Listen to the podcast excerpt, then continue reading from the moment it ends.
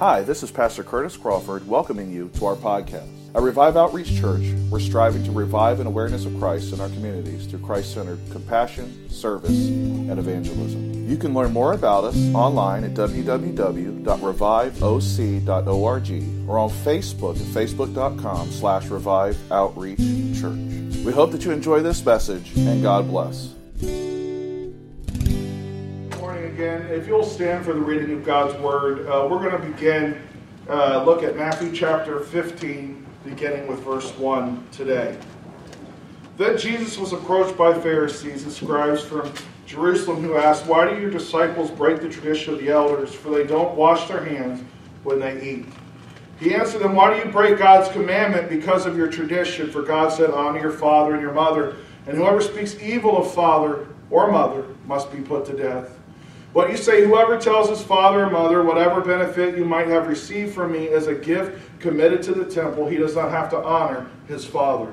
And this way you nullify the word of God because of your tradition. Hypocrites, Isaiah prophesied correctly about you when he said, This people honors me with their lips, but their heart is far from me. They worship me in vain, teaching as doctrines human commands. You may be seated. God laid this upon my heart. Uh, I thought I was going to be preaching about something different today, but then last night, God really moved this, just burned this into me. So I'm believing Him that it's for someone uh, today. Uh, when you look here, verse uh, chapter 15, and, and if you want to leave your Bibles open, that'd be great because we're actually going to continue on down through verse 20 um, today. But what's happening here, to give you a bit of background, is uh, Jesus is uh, actually pretty far out, um, away from Jerusalem uh, with his disciples. He's out and about and he's ministering, and he was far enough out that, if you recall, he had to feed the people. There was no place for them to get food uh, in chapter 14. And the Pharisees and the scribes, the religious leaders and teachers, make their way from Jerusalem out to see him. And they're going to observe, observe him and his disciples. They're not there to really learn anything as it relates to uh, spiritual things or to learn anything about God or listen to Christ's teaching and benefit from it. They're there simply to observe and report, uh, to watch what's happening and see what they can find on Jesus. And lo and behold, they found something. Uh, they found that the disciples were hungry and they dared to eat without first washing their hands. Now, that's kind of gross if you think about it today because we're being told to wash our hands every time you touch anything, but I want you to bear with me here because there's a purpose for this. They didn't wash their hands, and the Pharisees caught on to this immediately. Now, everything Jesus may have set up to this point didn't matter to them. And what mattered to them is that they didn't wash their hands and then they ate. See, it was their tradition, and you're going to notice a difference here. It was the tradition to ceremoniously wash your hands before you ate. So it wasn't a hygiene thing, just a hygiene thing. It was a ceremony of this outward expression of cleansing yourself. So that you would not defile yourself with the food or with anything that was upon you when you ate. That was the tradition. See, the Pharisees and the scribes over time, the religious, uh, basically it started uh, when they, uh, from, uh, returned from Babylon, is they began to make extra rules. And they became traditions that were passed down orally and eventually were regarded to have the same authority as God's actual word. But they were traditions. They were not inspired by God. They were not given by God to Moses. I mean, God gave Moses a lot of law, but washing your hands before you ate wasn't one of them. All right? There were lots of cleansing things, but that was really for Aaron and his family before they went into the presence of God or ministered in, in, in the temple. Uh, but anyway, so the Pharisees and their tradition looked And saw the disciples had not kept up that tradition, and neither did Jesus. They ate without washing their hands. And so they confront Jesus. And they say, Jesus, what is this? That your disciples and you, who are trying to be an example and a leader and a teacher, you're trying to be like us. You're not washing your hands and following the traditions of our fathers. And Jesus has had about enough of these guys. Because remember, there are people around, and they are deliberately trying to embarrass and harass uh, Jesus. They were peaceful protesters, right? Uh, they were deliberately trying to harass Jesus and the disciples for their own gain and benefit. Do you see what I'm saying? Not to learn anything or to grow. And so, as they're heckling him from the crowd, they say to him uh, this accusatory statement. And Jesus has had enough of these guys. Now, he's let them have it multiple times, but this is the one, apparently, that really offended them. because he says to them, You dummies, why is it that you allow your traditions to overrule the law of God. See, the, what he points out here is just one example of the Pharisees creating a tradition or their own version of a law to allow them to cir- circumvent the law of Moses, to give them a, a way out. And this particular example what they were doing is these, these scribes, these teachers, the, these guys, the, the Pharisees, and over time had created this tradition where if I say that I'm giving my money to the temple, then I don't have to support my mom and dad. So if my mom and dad are struggling financially, and they're struggling and they need support, and I don't want to support them for whatever reason, then what I can do is say, well, sorry, ain't got no money. My money's going to God. And it allowed them to break the command of Moses that was given by God to Moses, which was honor your father and your mother. Three times in Scripture, that command specifically is mentioned in the Old Testament. Honor your father and your mother, and you will live long on the earth. Part of honoring your father and your mother is ensuring that in their old age they are taken care of, their needs are met, and they are not left abandoned. Children, when your parents cannot take care of themselves, we have a responsibility to take care of them. Someday, and hopefully my boys are watching from Texas, boys, you're going to have to take care of your pops and your mama someday. We took care of you. Now, when we get to be old, you got to take care of us. That is a responsibility. But somehow, along the lines, some dummy decided that they had a reason to not help their parents and not honor their father and the mother by taking care of them financially. And so they made this tradition. If I say I'm giving my money to God and the temple, and I don't have enough left over to help my parents, well, that's okay. So they allowed a tradition to override the law of God, to circumvent the law of God. They put their own loophole in place. But of course, that loophole did not mean does not mean anything to God, did not mean anything to God. In fact, it was an affront to God, and it showed the depravity of these leaders. That they were so greedy that they were willing to allow their mom and dad to starve or be homeless rather than take care of them and use God as an excuse. Now, let me be gentle here. Let us never allow our own traditions to cause us to reject the Word of God. Never allow our own uh, preferences to cause us to reject the Word of God.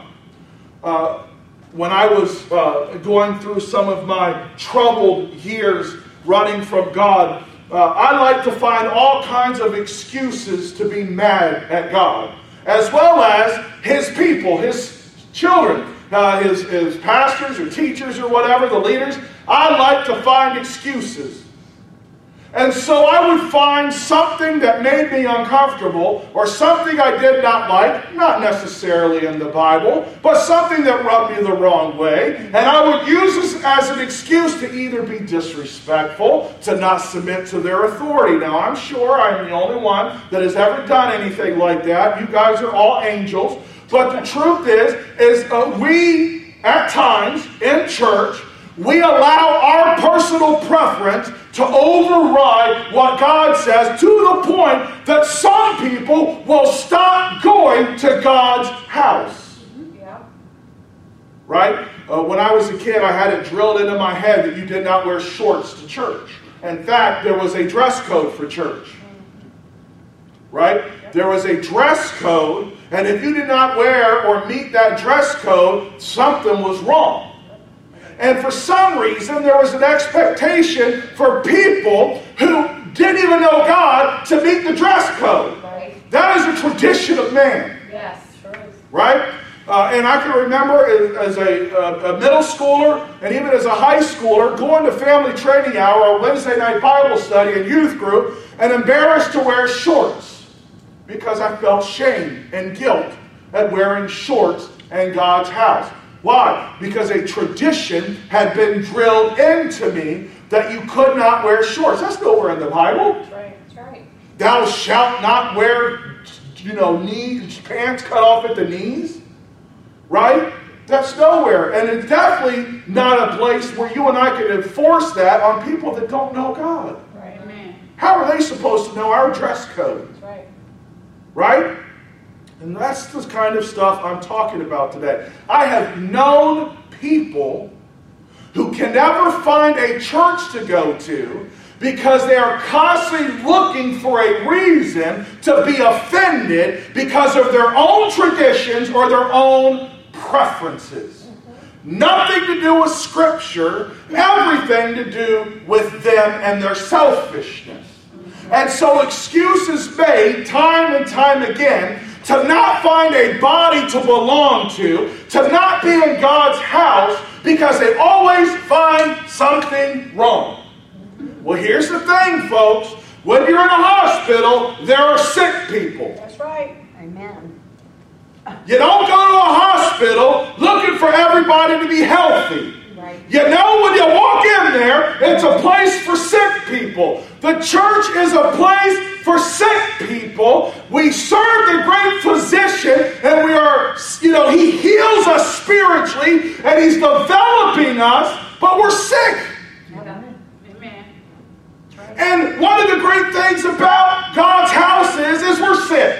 And you're sick, and I'm sick, and we can be sick together. And we can support each other and take care of each other and uplift one another. Your sickness should not cause me to not come to the house of the Lord. And my sickness should not cause you to not come to the house of the Lord. When I say sickness, I mean my sin. Amen. Because your sin has nothing to do with me. That's right.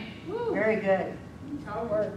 Right? But what we like to do is like the Pharisees who are trying to cover their own inadequacies because they are feeling abandoned by the people and they're jealous of Jesus and they're jealous of these disciples and these uneducated guys who are uh, following around and got this ginormous group of people following them. We know from the feeding of the 5,000 there were at least 10 or 15,000 people out there following these, you know, 13 guys around, right? Jesus and his 12 disciples. They were jealous. And they wanted a reason to get him and not have to listen to what he had to say. And if we get to the heart of the issue, the reason that we make excuses to not be in the house of God is because we do not really want to hear what God has to say. Amen. They did not want to hear what Jesus had to say, so they were trying to find reasons to discredit him. Even if it meant based on the traditions of man. Even if it meant some rule that had nothing to do with God's word. Well, I don't like that the pastor has a beard. I don't like that he's fat. I don't like that the praise and worship team doesn't have any drums. I don't like so and so's this, and I don't like so and so's that. And we find reasons. Not because we really have a problem with those things, but because we want an excuse not to be in the house of God. And we wonder why we never find a place where we can be planted. It's because we keep uprooting ourselves. Amen. We never let our roots take hold so that we can be nourished by the soil and changed by the power of the sun. See, a plant without their roots properly uh, uh, in, you know, in the earth and rooted in will be burned up by the sun. Right. But a plant that has got a good root system, that is, you know, uh, in a good soil, when the sun shines and the rain comes, it will grow. So when we see people, and I'm trying desperately to apply this to myself, when I see people who come and always have a reason not to stay and can never find a home, and they go to this church and they go to that church and they go for a few weeks and then they find a reason not to go. It's not the church. They're not rejecting the church. They're not rejecting me. They're rejecting God. Because here's the thing I know I'm not the best preacher in the world, but I know this the Word of God is taught. Yeah. You may not like it, but it is God's Word. It may make me uncomfortable, but it's God's Word. I don't sugarcoat, I don't lie. Uh, you know what I'm saying? Our praise and worship is real. Yep. You know, uh, it may be hard to hide in our church because we're small, but the Word is real, the worship is real, God is here. So if they're not returning, it's because they're rejecting God. And so, uh, you know, we need to look at that and we need to pray for those people. We need to in, do introspection on ourselves. Are we con- con- always looking for reasons to be offended and discredit either the leaders? Am I trying to discredit the pastor because I don't like what he has to say? So when he looked at me or didn't smile one day, I'm going to use that as an excuse to be angry? I did that, and you know you've done it at some point too, if you'll admit it. Yeah, thank you, Miss Tanya, for being. Oh, I just said your name. I should have said that out loud. It's recorded. But thank you for being honest. I'm not the only one. That makes me feel good. Um, and we look, we don't like this person. They rub us the wrong way. And so, therefore, well, God must not be there. Right? When it has nothing to do with God and everything to do with me. Sometimes I'm the sandpaper and they're not. Sometimes I'm the one rubbing people the wrong way, but I'm not I'm too blind to realize I'm the one doing it. I make excuses and, and so that I don't feel guilt or shame. And these Pharisees and scribes came to Jesus for one reason and one reason only to discredit him, to find some reason, which they did over and over again, to discredit his message. All right, let's keep looking. So he says, They honor me with their lips, but their heart is far from me. They worship me in vain, teaching as doctrines human commands. We have a group of evangelical preachers, some of which are very high up, who are so angry at, for whatever reason, that they are uh, teaching their own opinions and not the Word of God. Right? And they even come up with very clever reasons to justify using Scripture why they are like that. Because either they had a bad experience, or there's something frightens them, or they don't want to lose hold of what they have. I'm not sure what the reason is, but like the Pharisees and the scribes, they say and sound pretty with their mouths, and they got their suits, and they got their big churches, and they look good, and they're eloquent. But on the inside, they're angry, and they're hurt, and they're sad, and they're frustrated, right? Uh, and, and they teach their opinion and not God's word. Wow. And there are people that are completely and utterly being swayed by this. And people are eating it up. And here's the thing they get angrier and angrier and angrier, and more bitter and more bitter and more bitter. When you listen to those type of preachers who are constantly angry, under the guise of preaching God's truth and no love, it will actually cause you to become angry and judgmental. Amen. Amen. That's right. Now, I'm all about preaching God's word. I'm all about learning. I'm all about studying. I'm all about, I have changed my mind based on my own studies, and my theology has changed based on studying God's word over time as I get older and look at things differently and through the illumination of the Holy Spirit. So I'm not saying I'm against, I, I, I'm for God's word and God's truth being preached, whether it hurts or not. Yeah. But I'm also against itinerant preachers out of anger beating down people who disagree with them. Yeah. And they are producing Christians that are attacking each other, who are literally questioning the salvations of fellow, father, uh, uh, fellow brothers and sisters in Christ. I did not mean to go this way. But the truth is, we have to be careful that we don't become like that. So ingrained in our own traditions that we preach tradition and opinion and not the Word of God, not just with our mouths, but also with our lives and the choices that we make. Amen. Jesus goes on to say, or it goes on to say in Matthew chapter 15, summoning the crowd, he told them, Listen and understand. It's not what goes into the mouth that defiles a person, but what comes out of the mouth. This defiles a person. Then the disciples came up and told him, Do you know that the Pharisees took offense when they heard what you said? He replied, Every plant that my heavenly Father didn't plant will be uprooted. Leave them alone. They are blind guides, and if the blind guide the blind, both will fall into a pit. Wow. Uh, after Jesus rebuked the Pharisees and called them hypocrites and pointed out their hypocrisy and called them, basically, he told them that they were sinners for because they were breaking the law of, of God, uh, the disciples said, you know, they got mad at you that time. That one hurt their feelings. And so obviously their expression and their reaction was enough that everyone noticed that that one hurt.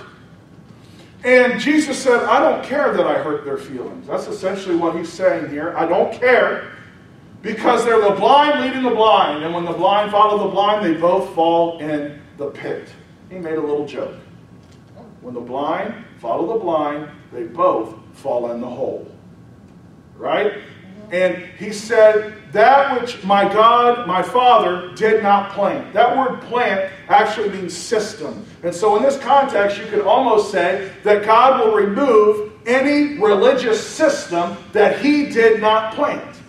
So, any system that is out there proclaiming to be of God that is not actually of God, it is the blind leading the blind into a pit.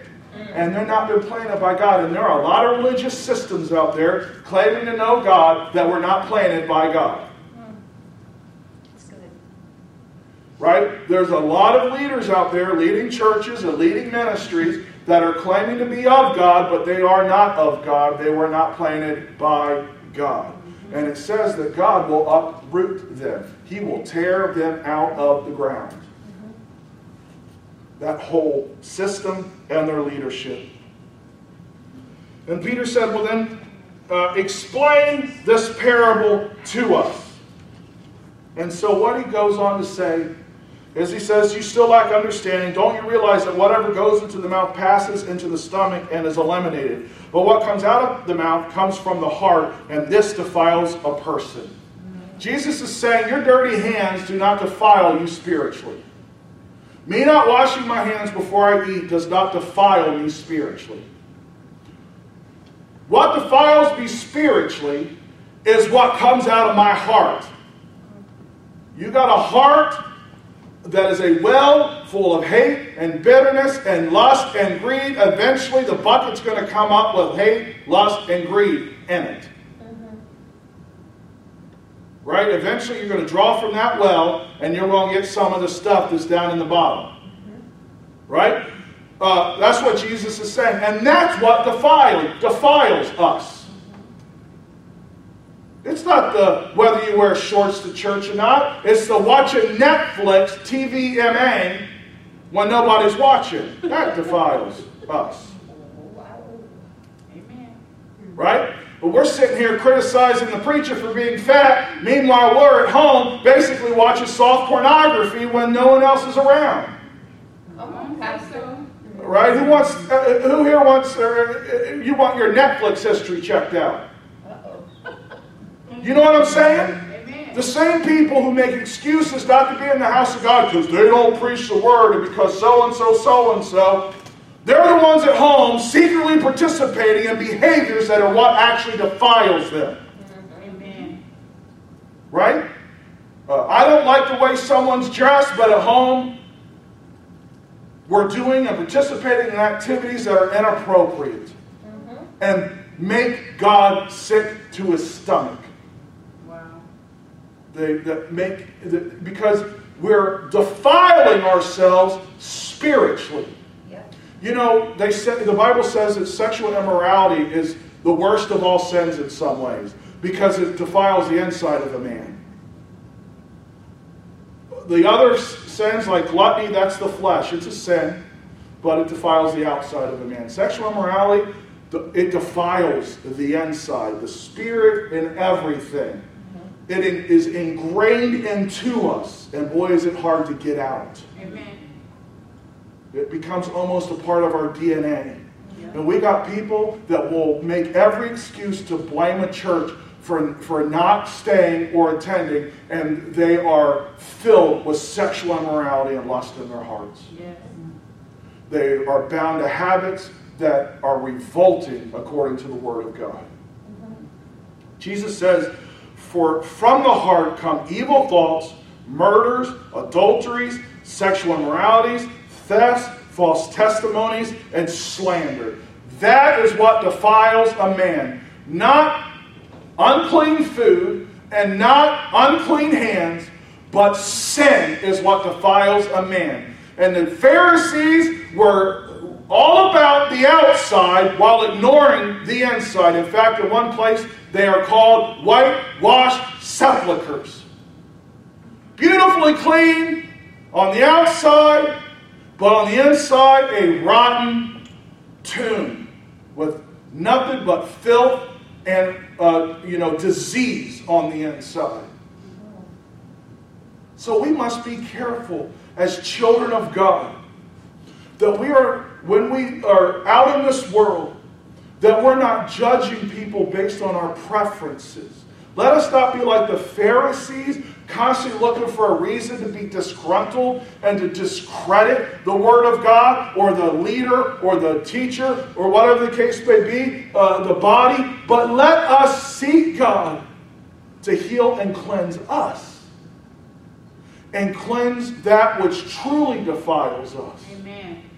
Thank you for listening to this message. We hope that you enjoyed it and were blessed by it. Each month, we have people from all over the world who listen to the messages made available. If you've been blessed by this ministry, would you consider making a donation of any amount to help support us as we continue to reach the lost for Christ? Donations can be made online at www.reviveoc.org or by check at Revive Outreach Church, 411 Chatham Heights Road, Suite 101, Fredericksburg, Virginia 22405. Thank you for your prayers and your continued support. May God richly bless you.